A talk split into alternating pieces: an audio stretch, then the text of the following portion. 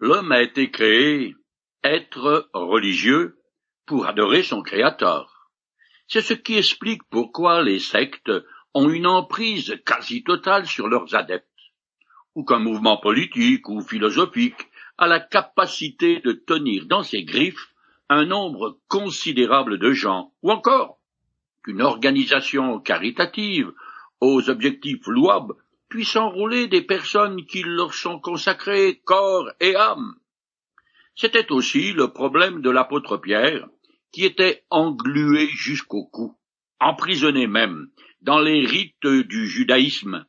Il est tellement persuadé d'avoir raison qu'il refuse le contact avec les non-juifs. Alors, aux grands mots, les grands remèdes. Le Seigneur lui ordonne dans une vision de manger des animaux qui, selon la loi de Moïse, sont considérés impurs. Pierre est tellement choqué qu'il en perd son latin. Je continue à lire dans le chapitre 10 du livre des Actes. Pierre était fort perplexe et se demandait ce que cette vision signifiait. Pendant ce temps, les hommes envoyés par Corneille s'étaient renseignés pour savoir où se trouvait la maison de Simon. Et ils se présentèrent à la porte d'entrée. Ils appelèrent et demandèrent si c'était bien là que logeait Simon, surnommé Pierre. Comme Pierre en était toujours à réfléchir sur sa vision, l'Esprit lui dit, Écoute, il y a trois hommes qui te demandent. Va, descends, et pars avec eux sans hésiter, car c'est moi qui les ai envoyés. Alors Pierre descendit et se présenta en disant, Me voilà, c'est moi que vous cherchez. Pourquoi êtes-vous venu? Nous venons de la part du centurion Corneille, répondirent-ils. C'est un homme droit, qui adore Dieu, et qui jouit de l'estime de toute la population juive. Un ange de Dieu lui a demandé de te faire venir dans sa maison pour écouter ce que tu peux avoir à lui dire. Alors, Pierre les fit entrer et leur offrit l'hospitalité pour la nuit. Le lendemain, il se mit en route avec eux, accompagné de quelques frères de Jaffa. Dans le hasard de Dieu, c'est pendant que Pierre essaye de comprendre le sens de la vision qu'il vient de recevoir que les messagers envoyés par le centurion romain Corneille arrivent pour le chercher. L'Esprit lui dit alors le but de leur visite et ce qu'il doit faire. Avec une synchronisation parfaite coordonnée par le Dieu souverain, les messagers font connaissance avec Pierre. Surprise. Il accepte de s'associer à des non-juifs. Pas vraiment. Car en lui disant c'est moi qui les ai envoyés, Dieu ne donne pas d'autre choix à Pierre que d'obéir. Il part donc accompagné de six croyants, ce qu'on apprend plus loin. L'apôtre a besoin de témoins, car il devra rendre compte de ce qui s'est passé à l'église de Jérusalem. Je continue. Le jour suivant, il arriva à Césarée. Corneille les attendait. Il avait invité sa parenté et ses amis intimes. Au moment où Pierre allait entrer, Corneille s'avança vers lui, se jeta à ses pieds et se prosterna devant lui. Mais Pierre le releva. Non, lui dit-il, lève-toi. Je ne suis qu'un simple homme, moi aussi. Puis, tout en s'entretenant avec lui, il entra dans la maison et découvrit les nombreuses personnes qui s'y étaient réunies. Il leur dit, vous savez que la loi interdit à un juif de fréquenter un étranger et d'entrer chez lui. Mais Dieu m'a fait comprendre qu'il ne faut considérer aucun être humain comme souillé ou impur. Voilà pourquoi je n'ai fait aucune difficulté pour venir quand vous m'avez appelé. À présent, puis-je savoir pour quelle raison vous m'avez fait venir? Corneille a invité tous ses amis, afin qu'eux aussi aient le privilège d'entendre la parole du Seigneur. Il est important de remarquer que Pierre n'accepte pas d'être vénéré par Corneille. Il est simple mortel comme les autres et refuse donc toute apparence d'idolâtrie. Jésus, par contre, ne repoussait pas le mage des hommes et des esprits. Selon les Écritures, Un ange non plus n'a pas le droit d'accepter qu'un homme se prosterne devant lui. L'adoration est réservée à Dieu seul. En entrant dans la maison d'un païen, Pierre a violé les coutumes orthodoxes juives, mais pas la loi. Notre apôtre est un homme confus. Il a le plus grand mal à distinguer ses pieds de la tête. Moïse avait certes interdit les mariages entre les Israélites et les autres peuples, mais c'est tout. Ce sont les Juifs qui ont étendu ces restrictions à d'autres domaines. Ils évitaient tout contact avec les païens incirconcis afin de ne pas risquer de se rendre rituellement impurs. Maintenant, Pierre comprend enfin la signification de sa vision. La distinction rituelle faite par la loi entre les animaux purs et impurs est une image qui renvoie à la séparation de l'humanité entre juifs et païens. Dieu déclare pur tout ce qui, d'entre les hommes, place leur foi et leur espérance en Jésus-Christ. Pierre symbolise de façon concrète cet accueil universel par le Seigneur en acceptant l'hospitalité de Corneille, ce qu'on lui reprochera d'ailleurs dès son retour à Jérusalem. Je continue. Corneille lui répondit. Il y a trois jours, à peu près à cette heure-ci, j'étais chez moi en train de faire la prière de trois heures de l'après-midi. Soudain, un homme aux habits resplendissants s'est présenté devant moi et m'a dit, Corneille, ta prière a été entendue et Dieu a tenu compte des secours que tu as apportés aux pauvres. Envoie donc des hommes à Jaffa pour inviter Simon, que l'on surnomme Pierre, à venir ici. Il loge chez un autre Simon, un tanneur, qui habite une maison près de la mer. Par conséquent, je t'ai donc immédiatement envoyé chercher, et je te remercie de bien avoir voulu venir. Nous voici donc maintenant tous ici devant Dieu, prêts à écouter tout ce que le Seigneur t'a chargé de nous dire. Alors Pierre prit la parole et dit, Maintenant, je me rends vraiment compte que Dieu ne fait pas de différence entre les hommes, au contraire, dans toute nation, tout homme qui le révère et qui fait ce qui est juste lui est agréable. Corneille résume la situation en racontant ce qui lui est arrivé, puis il attend les paroles de Pierre qui s'avère tout à fait révolutionnaire, car elle donne un grand coup de balai à tous les préjugés et à l'endoctrinement de toutes les générations de judaïsme. Dans l'Ancien Testament, les Juifs sont le peuple élu de l'Éternel et les bénéficiaires particuliers de ses promesses et de sa révélation. Pierre reconnaît enfin et affirme haut et fort que le programme de Dieu s'étend désormais au monde entier par l'entremise de l'Église.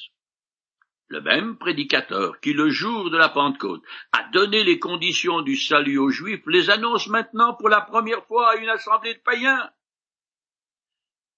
C'est à Pierre que Jésus a donné les clés du royaume. Et avec celles-ci, il a ouvert les portes aux Juifs, aux Samaritains et ici aux païens. Quiconque a une crainte respectueuse de Dieu et s'efforce de lui obéir lui est agréable. C'est le cas de Corneille. Cependant, il a quand même fallu qu'il entende et accepte que Jésus est le seul sauveur afin d'obtenir la vie éternelle. Je continue. Il a adressé sa parole aux Israélites pour leur annoncer la paix par Jésus-Christ, qui est le Seigneur de tous les hommes. Vous savez ce qui s'est passé, à commencer par la Galilée, puis dans toute la Judée, après que Jean a appelé les foules à se faire baptiser. Ensuite, Dieu a oint Jésus de Nazareth en répandant sur lui la puissance du Saint-Esprit. Celui-ci a parcouru le pays en faisant le bien et en guérissant tous ceux qui étaient tombés sous le pouvoir du diable car Dieu était avec lui. Nous sommes les témoins de tout ce qu'il a fait dans le pays des Juifs et à Jérusalem, où ils l'ont mis à mort en le clouant à la croix.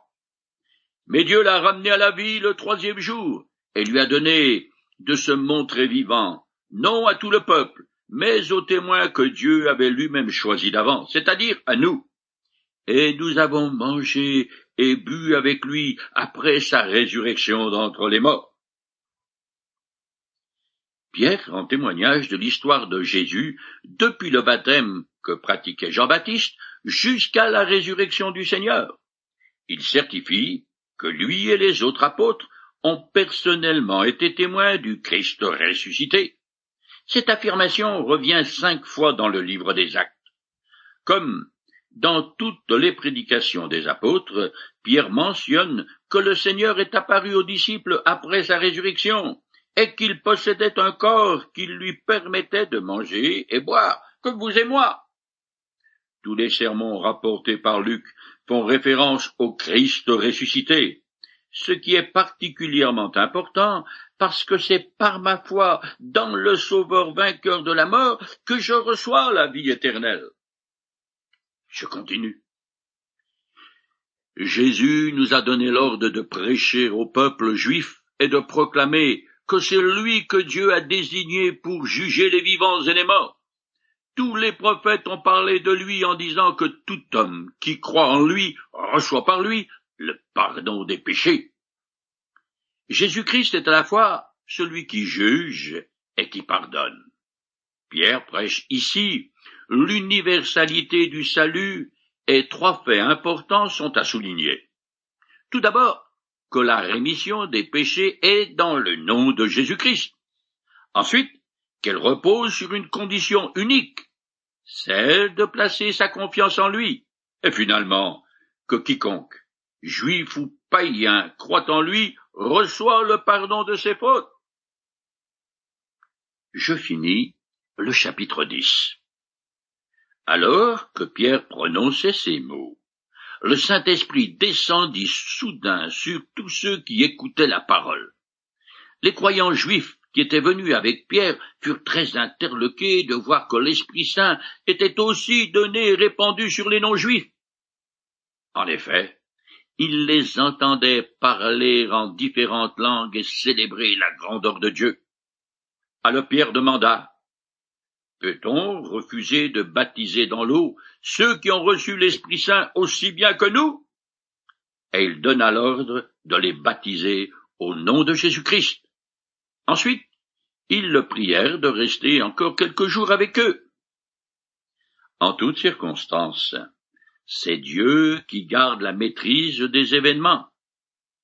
En plein élan, au milieu de son discours, Pierre est interrompu par le Saint-Esprit qui descend sur tous les païens incirconcis qui écoutent sa prédication. Ils sont baptisés du Saint-Esprit de la même manière que les Juifs le jour de la Pentecôte. Tous les gens de la maisonnée de Corneille se mettent à parler en langue. C'est à ce signe que Pierre reconnaît l'action de Dieu et voit que le salut est donné autant aux païens qu'aux Juifs. Désormais, toute l'humanité est sur le même pied d'égalité devant le Créateur. La barrière infranchissable qui séparait les Juifs des païens a été supprimée à tout jamais. Les croyants qui avaient accompagné Pierre en sont stupéfaits, et peut-être bien désolés, car, dit littéralement le texte, ils sont heureux d'eux-mêmes. Les Juifs, à cette époque, ne pouvait tout simplement pas admettre que les païens non convertis au judaïsme puissent être reçus par Dieu tout comme eux. Ici, le Saint-Esprit est donné à Corneille et aux gens réunis dans sa maison avant qu'ils ne soient baptisés d'eau. Ailleurs, comme pour les Samaritains, le don de l'Esprit suit le baptême d'eau. Dieu agit indépendamment de l'homme et accorde ses dons quand et comme il le trouve bon. Le baptême d'eau reste important parce qu'il a été institué par Jésus-Christ. Nous arrivons au chapitre 11 du livre des Actes dans lequel Pierre doit défendre ses actions devant certains chrétiens juifs de Jérusalem. Je commence à lire. Les apôtres et les frères qui habitaient la Judée apprirent que les non-juifs venaient d'accepter la parole de Dieu Et dès que Pierre fut de retour à Jérusalem, certains croyants d'origine juive lui firent des reproches. Comment? lui dirent-ils, tu es entré chez des incirconcis et tu as mangé avec eux? Voilà que le tonnerre gronde. Ce groupe de mauvais coucheurs est constitué, entre autres, d'anciens pharisiens, c'est-à-dire des religieux purs et durs.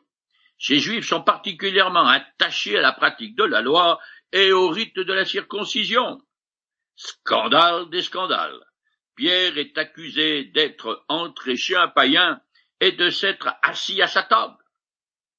Le problème n'est pas d'avoir prêché à des païens, mais d'avoir pris un repas avec eux, car c'est une marque d'acceptation et d'amitié. Les apôtres et l'Église ont bien du mal à digérer que Jésus est le sauveur du monde. En tout cas, ils pensent que tous ceux qui viennent à lui doivent d'abord accepter le judaïsme et être circoncis avant de se faire baptiser. Cette situation donne à la vision qu'a eue Pierre une actualité et une signification théologique encore plus grande, car le problème soulevé par les juifs chrétiens aurait pu causer une grave rupture dans l'Église. Je continue. Mais Pierre se mit à leur exposer, point par point, ce qui s'était passé. Pendant mon séjour à Jaffa, dit-il, j'étais en train de prier. Quand je suis tombé en extase et j'ai eu une vision, une sorte de grande toile tenue aux quatre coins, est descendue du ciel, elle est venue tout près de moi. J'ai regardé attentivement ce qu'il y avait dedans, et j'ai vu des quadrupèdes, des bêtes sauvages, des reptiles et des oiseaux. J'ai entendu alors une voix qui me disait Lève-toi, Pierre, tue ces bêtes et mange-les. Mais j'ai répondu Oh non, Seigneur, car jamais de ma vie je n'ai rien mangé de souillé ou d'impur. La voix céleste s'est fait entendre une deuxième fois. Ce que Dieu a déclaré pur, ce n'est pas à toi de le considérer comme impur. Cela est arrivé trois fois, puis tout a disparu dans le ciel. Et voilà qu'au même moment, trois hommes sont arrivés à la maison où nous nous trouvions. Ils venaient de Césarée et avaient été envoyés vers moi. Alors l'Esprit me dit d'aller avec eux, sans hésiter. Je pris donc avec moi les six frères que voici, et nous nous sommes rendus chez cet homme. Celui-ci nous a raconté qu'un ange lui était apparu dans sa maison et lui avait dit Envoie quelqu'un à Jaffa pour faire venir chez toi Simon, surnommé Pierre. Il te dira comment toi et tous les tiens vous serez sauvés. J'ai donc commencé à leur parler quand l'Esprit Saint est descendu sur eux, de la même manière qu'il était descendu sur nous au commencement. Aussitôt je me suis souvenu de cette parole du Seigneur. Jean a baptisé dans l'eau, mais vous, vous serez baptisés dans le Saint-Esprit. Puisque Dieu leur a accordé le même don qu'à nous quand nous avons cru. Qui étais-je moi pour pouvoir m'opposer à Dieu? Malgré ses prières, ses aumônes, sa dévotion et sa justice, et comme je l'ai déjà dit, Corneille ne possède pas la vie éternelle, car seule la foi personnelle en Jésus-Christ peut le sauver. L'ange lui a dit que ce message de la part de Dieu lui serait communiqué par Pierre. Et c'est ce que l'apôtre a fait. Dans ce rapport aux croyants juifs de Jérusalem, il raconte systématiquement comment tout s'est passé, y compris sa vision, sa réaction à celle-ci, et le voyage jusqu'à la maison de Corneille. La défense de Pierre ne repose pas sur ce que lui a personnellement fait, mais sur l'action souveraine de Dieu qui fait miséricorde aux païens comme aux juifs.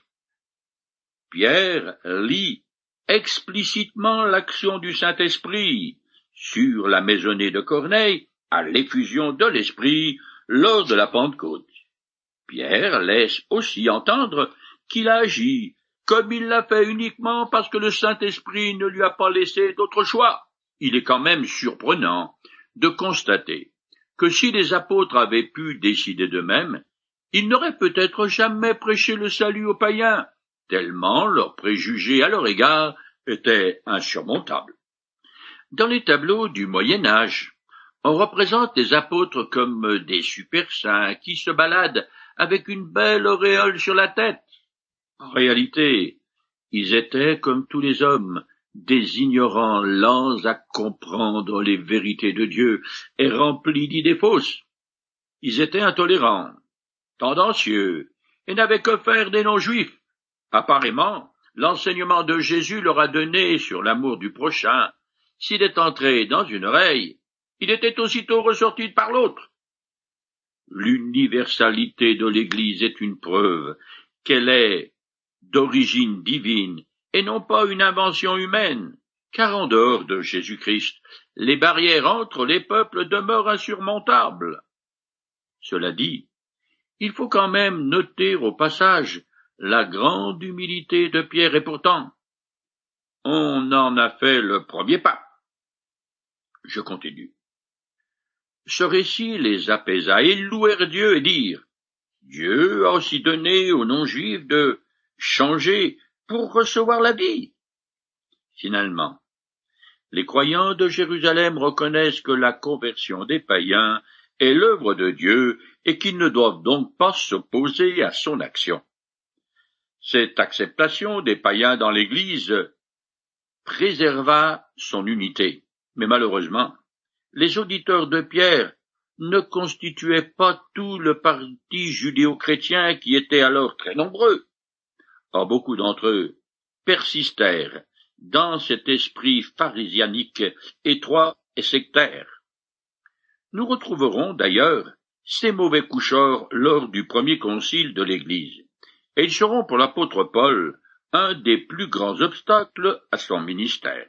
De plus, cette acceptation officielle par l'Église des païens fut le point de départ de l'opposition du petit peuple juif qui, jusqu'à là, avait regardé les chrétiens d'un bon œil.